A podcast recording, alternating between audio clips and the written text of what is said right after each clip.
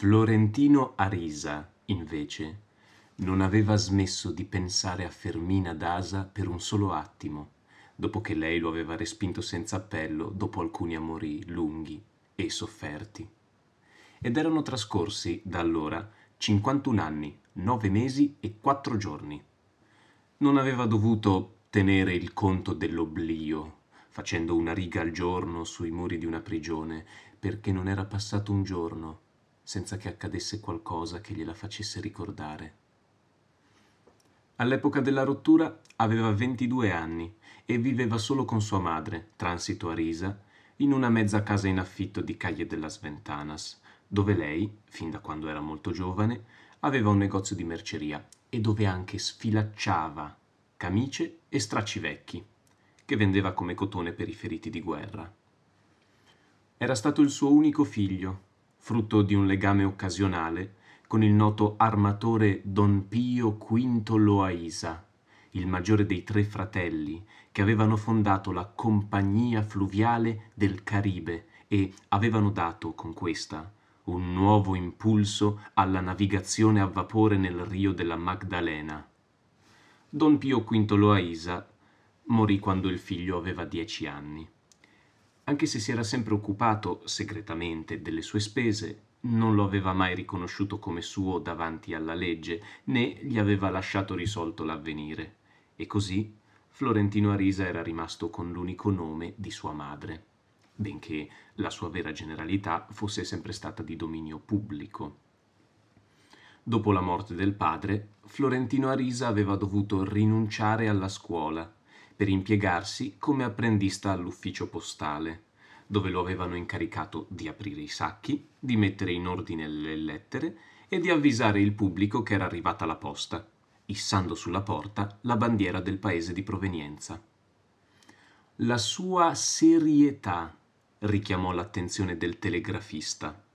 l'emissario tedesco Lotario Tugut, che suonava anche l'organo nelle cerimonie delle della cattedrale Maggiori e dava lezioni di musica a domicilio. Lotario Tugut gli insegnò l'alfabeto morse e l'uso del sistema telegrafico e bastarono le prime lezioni di violino perché Florentino Arisa continuasse a suonarlo a orecchio come un professionista. Quando conobbe Fermina Dasa, a 18 anni, era il giovane più richiesto della sua classe sociale, quello che ballava meglio la musica di moda e recitava a memoria la poesia sentimentale ed era sempre a disposizione dei suoi amici per fare alle loro fidanzate serenate con un assolo di violino. Era squallido fin da allora, con capelli da indio impomatati e gli occhialini da miope, che aumentavano il suo aspetto di abbandono. A parte il difetto della vista, soffriva di una stitichezza cronica che lo obbligò a clisteri purganti per tutta la vita. Aveva un solo abito da cerimonia, ereditato dal padre morto, ma transito a risa glielo teneva così bene che ogni domenica sembrava nuovo. Nonostante la sua aria allampanata, la sua riservatezza e i suoi vestiti malinconici, le ragazze del suo gruppo facevano riffe segrete per giocare a restare con lui e lui giocava a restare con loro. Fino al giorno in cui conobbe Fermina Dasa e gli morì l'innocenza. L'aveva vista per la prima volta un pomeriggio in cui Lotario Tugut lo aveva incaricato di portare un telegramma a un tipo senza domicilio conosciuto che si chiamava Lorenzo Dasa. Lo trovò nel piccolo giardino de Los Evangelios, in una delle case più vecchie, mezza in rovina, in cui il patio interno sembrava il chiostro di un'abbazia con erbacce negli angoli e una fontana di pietra senza acqua. Florentino Arisa non udì nessun rumore umano quando seguì la domestica scalza sotto gli archi del corridoio, dove c'erano cassoni da trasloco ancora da aprire e attrezzi da muratore fra resti di calce e sacchi di cemento, dato che la casa stava subendo un restauro totale. In fondo al patio c'era un ufficio dove dormiva la siesta, seduto davanti alla scrivania, un uomo molto grasso, con le basette arricciate che si confondevano con i baffi. Si chiamava, in effetti, Lorenzo Dasa e non era molto conosciuto in città, perché era arrivato da meno di due anni e non era uno di molte amicizie. Prese il telegramma come se fosse il seguito di un brutto sogno. Florentino Arisa osservò gli occhi lividi, con una specie di compassione ufficiale, osservò le dita incerte che cercavano di rompere il sigillo, la paura del cuore che aveva visto tante volte in tanti destinatari, che non riuscivano ancora a pensare ai telegrammi senza metterli in rapporto con la morte. Quando l'ebbe letto, riprese il controllo, sospirò Buone notizie.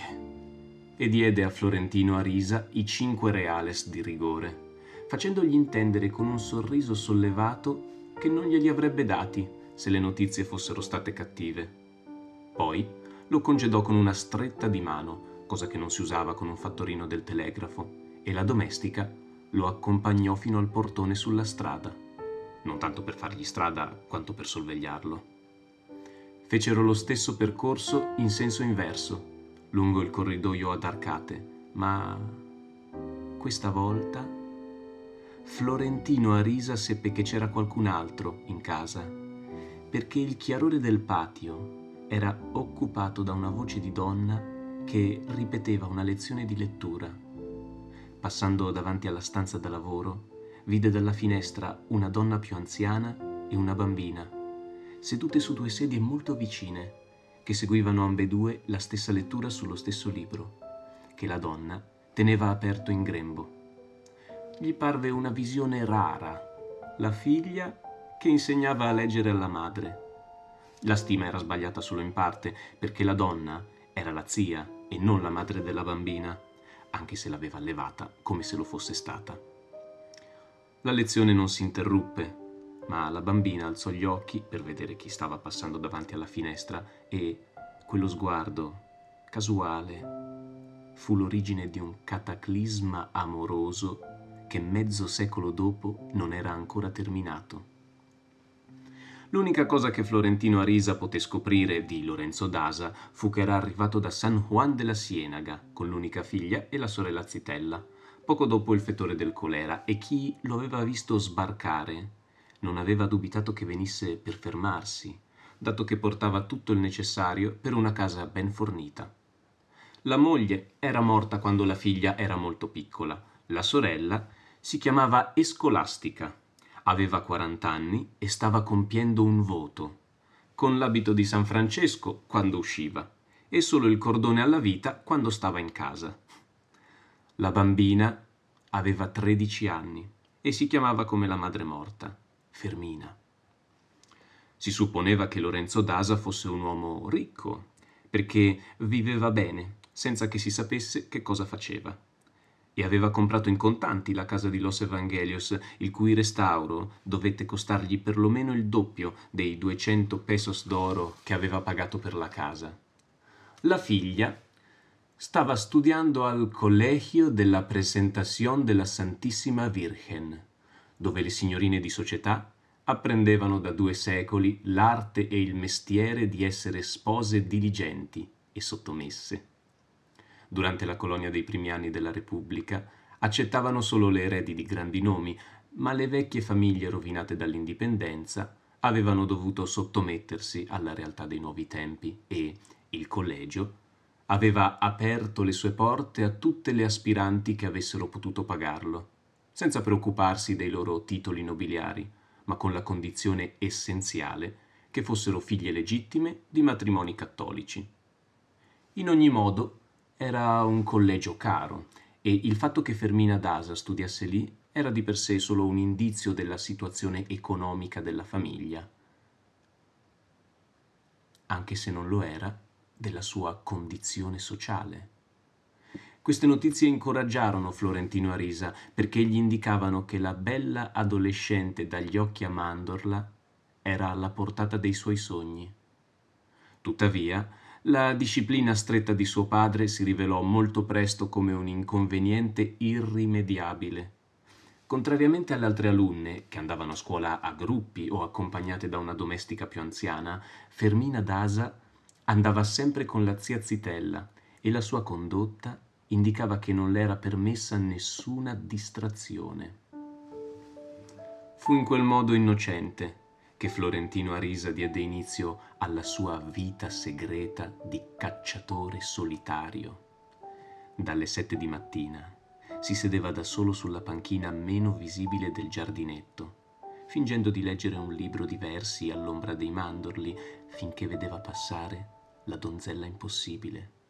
con l'uniforme a righe azzurre, le calze con le giarrettiere fino alle ginocchia, gli stivaletti maschili coi lacci incrociati e una sola treccia grossa, con un fiocco all'estremità che le pendeva sulle spalle fino alla vita. Camminava con un'alterigia naturale, la testa dritta,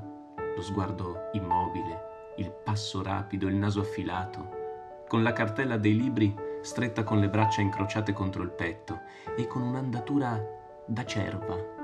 che la faceva sembrare immune dalla gravità. Al suo fianco, tenendo il passo a stento, la zia con l'abito grigio e il cordone di San Francesco non lasciava il minimo spiraglio per avvicinarsi.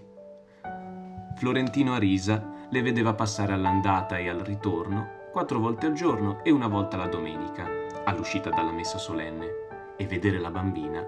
gli bastava a poco a poco venne idealizzandola, attribuendole virtù improbabili, sentimenti immaginari, e dopo due settimane non pensava ad altro che a lei. Fu così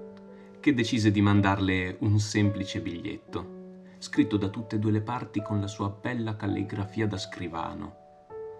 Ma lo tenne diversi giorni nel taschino, pensando a come consegnarlo, e mentre ci pensava, Scriveva altri fogli prima di dormire, così che la lettera originale venne trasformandosi in un dizionario di galanterie ispirate ai libri che aveva imparato a memoria, a furia di leggerli nelle attese del giardino.